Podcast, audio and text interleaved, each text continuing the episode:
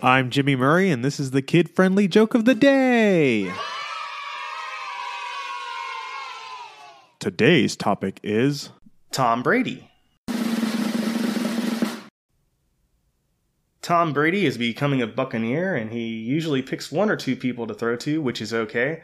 Tampa Bay's last quarterback would usually pick six.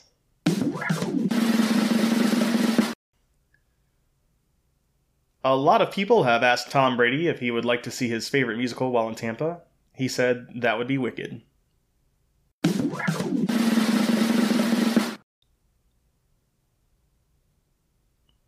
While oddly enough, Tom Brady did not bring a boat to Tampa, he said he plans on bringing championships.